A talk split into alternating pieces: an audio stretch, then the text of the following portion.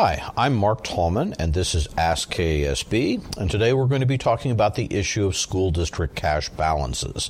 This is an issue which has been perennial for the last, oh, several years in the Kansas legislature and political circles. It revolves around the question of how high are school district cash balances? Uh, are, are they too high? What trend are they going? And, and how much is appropriate? We're going to find that none of those are extremely easy answers, and we want in this to show you a little bit more about what the issue is about and what some of the trends have been.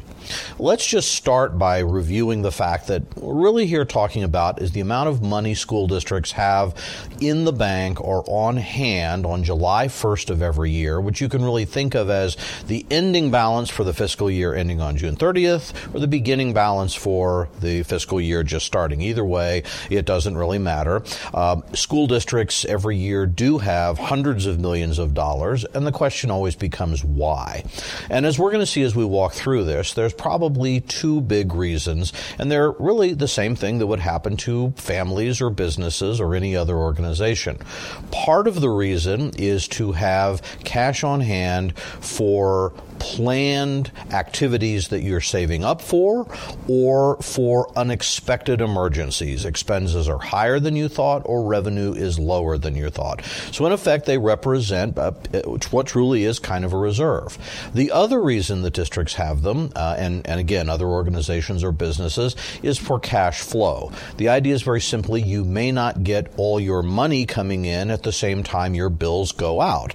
And therefore, you have to have money in advance advance or on hand to pay for an upcoming bill. So the money you see at a particular time doesn't necessarily mean you've got extra money. It may mean that this is money that you are planning to spend, but you're just not yet having to spend it. An example of this might be if you know the rent is due and your next paycheck doesn't come until after that, well, you're going to have to make sure you have money on hand at the beginning of the month to pay that. That's a simplified way of looking at part of why districts have these reserves. Now, this year, as has been ha- tend to happen in the past, school district cash balances have hit an all-time high in dollar amount. But remember, school funding also changes every year, and as we've talked about before, school budgets last year, so we're really talking about the, the, the money at the end of a fiscal year, also reached an all-time high.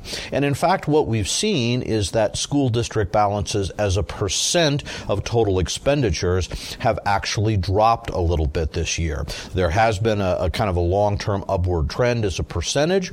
That's mostly in certain types of, of reserves that we're going to talk about in a moment. On the other hand, the part of the budget that is really more for general operations has actually been trending down uh, at least a little bit for approximately the last 10 years. If anything could be said, it's probably remaining fairly steady. So while cash balances are higher, school district budgets are also higher. Now, KSB tends to view cash balances, and there are probably, oh, 30 to 40 different types of funds that school districts can keep money in. Again, you might think about it as you have a checking account and a savings account and a retirement account in your personal budget. Well, school districts have many different funds, and in many cases, they're required by law to put money into these different funds. Um, the biggest area is restricted. Um, we call it that because school districts have to put money into these funds that can only be used for specific purposes. The biggest part of balances, in fact, about 53% of all balances this year were in capital outlay, which is money that districts raise from a local mill levy that can only be used for capital purposes, basically buildings and equipment. Bond payments, which is money that districts have on hand to make payments in bonds bonds, and, and these dollars have gone up because more bond issues have been approved, and a few other limited areas where there's a special mill levy that districts can have only for a particular purpose. The second area, which takes into account about 14% of all funds, are other kinds of restricted funds. At least that's how KASB would label it. An example of this might be school district insurance reserves. Another area are federal funds, which are really kind of governed by their own cash flow and balance requirements. A third area are things like gifts and grants for special projects. Uh, an example of this might be uh, an endowment for scholarships. This takes up about 14 14% of all funds. Another 13% are in funds that really are different because districts need money at the start of the year to operate in the first part of the school year. Biggest example here are special education, where districts don't start getting special education aid until the fall, summer school programs, which obviously have to be paid for during the summer, uh, and food service, where districts have to basically stock up to begin operations on the first day of school, even though it will take time to receive, to start collecting lunch money and things like that. That means that only about 20% of the cash on hand this year is truly what you might call general operating funds. So again, critical to think about when we hear big numbers about school district uh, uh, uh, fund amounts, that there are a lot of different actual areas where school districts keep money for very different purposes. Now, if we look at what actually happened in total increase this year, all cash reserves from July 1 of 2017 to July 1 of 2018 went up about $93 million. That sounds like a lot, but remember, as we've talked about in previous presentations, total school expenditures last year went up over 400 million. Uh, so, in effect, cash reserves, as we've shown, actually fell a little bit as a even though they went up. More significantly is to note exactly where the increases were over a third of that increase was in capital outlay. As I've explained just a few moments ago, capital outlay are mostly from mill levies that school districts set, which are subject to protest or election by local voters, that has to be used for specific purposes like building a building, buying a school bus, buying equipment. This may have gone up because districts are trying to save money for these purchases so they don't have to have bond issues, and some of it may have been that in some cases school districts had larger than expected increases in valuation, so their local capital outlay mill levy raised more than expected. Districts will have the opportunity to spend this if they wish or save it if they wish. It's a, it's a local decision, and again, with oversight of local voters. The second largest area of increase was in bond and interest funds. And as I've said, bond and interest balances have been rising because school district bond payments have been going up as voters in more districts have been approving these bond issues. Here, too, the money is really there because you have to levy the taxes and receive your state aid payment to have money on hand when the bond issue comes due. We also saw a small increase of about $6 million in federal funds and about $8.5 million in gifts and grants. As I've indicated before, these are generally not for regular operations of the school district, but they're often given for particular projects or, as I've said, for things like scholarship endowments or programs such as that. And then insurance reserves, where districts have self-insurance programs, went up about 6.6 million. All other funds, in other words, everything else that school districts uh, have for general operations, was about $9 million or roughly 10% of the total increase in cash reserves.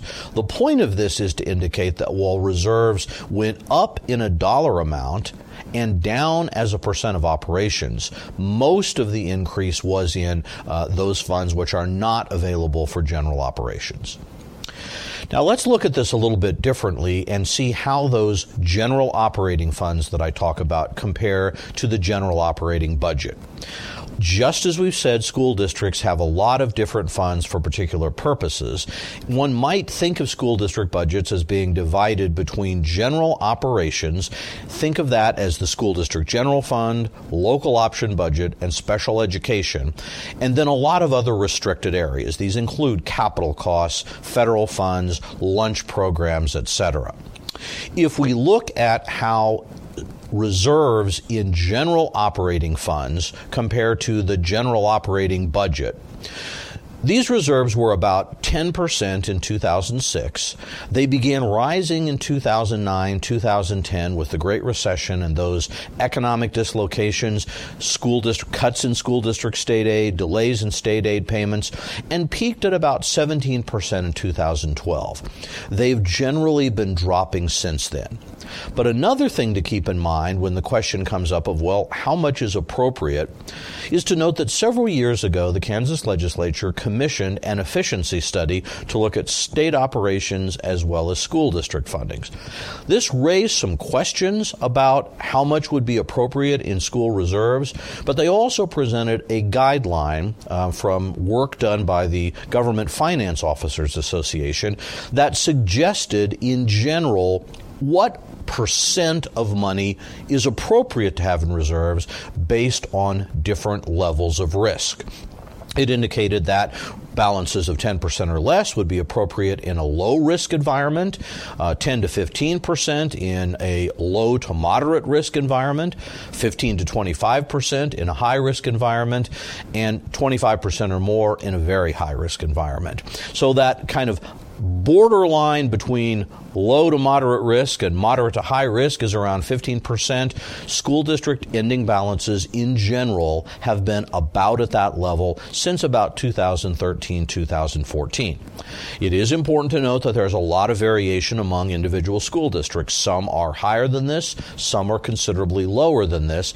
Once again, that's a local choice, but the net effect of those decisions is to leave operating fund balances really in an area that people have said experts have said is appropriate in kind of a moderate risk environment. Now, obviously, there are different opinions as to how risky our environment is, but I think many people would say that as Kansas has gone through a situation of deep tax cuts, budget cuts, credit downgrades, repeated reductions in uh, state tax revenues below expectations for a number of years, many districts have felt the environment was pretty risky as we've stabilized those percentages have come down. We could also compare this to what the state of Kansas does for its own general fund. And a way of thinking about this is to consider two things. One is the state general fund ending balance, and one is what the state has to do to borrow from other funds for cash flow purposes or contingency purposes. But if you put those together, we see that the uh, the state general fund ending balance and certificates over the same period of time that school districts on average have been around 15%, has also been right around 15% for the state as well. So while these are not completely comparable, they do represent the ending balance of the general fund plus borrowing from other funds that the state has compared to the total of all school district operating funds, not just the USD general fund. So if this level is appropriate for the state, it's a question as to why it would be significantly inappropriate for local school districts. Finally, it's also important to note that the July 1 ending balance is just one snapshot during the year. Uh, in fact, as I've indicated, because of cash flow purposes, uh, these balances in different funds can vary quite a bit. In fact, about two years ago, the legislature began a requirement that school districts have to report most, but not all fund balances monthly. And in effect, if you graph this, you can see that there is a considerable variation. These peaks in school district balances in operating funds, and again, what we're kind of looking at here are just those operating funds, go up pretty high at certain levels when districts are receiving either state aid or local tax payments and then drop to low points in other levels. That's why only looking at a certain date during the year doesn't really tell you what the cash flow needs are of these school districts uh, over the course of the year. We know, for example, by looking at district individual districts, uh, that there are often high balances, for example, in the supplemental general fund, uh, the local option uh, fund when districts receive payments, but those drop down almost to zero at other points during the year. Uh, this information is actually available and posted monthly by the Legislative Research Department, and KASB tracks that as well. So hopefully this has provided you an overview of the issue and some of the trends and some context for the issue of school district general funds. We've posted this information in detail in the Tallman Education Report uh, blog that we do. Um, we also have been covering this in our news brief and social media. We hope you'll follow us there on other topics. And if you have other questions about school issues, send them to me. My email is mtallman at kasb.org. You can also follow and send questions through Twitter and Facebook. Thank you very much, and we look forward to talking with you in the future.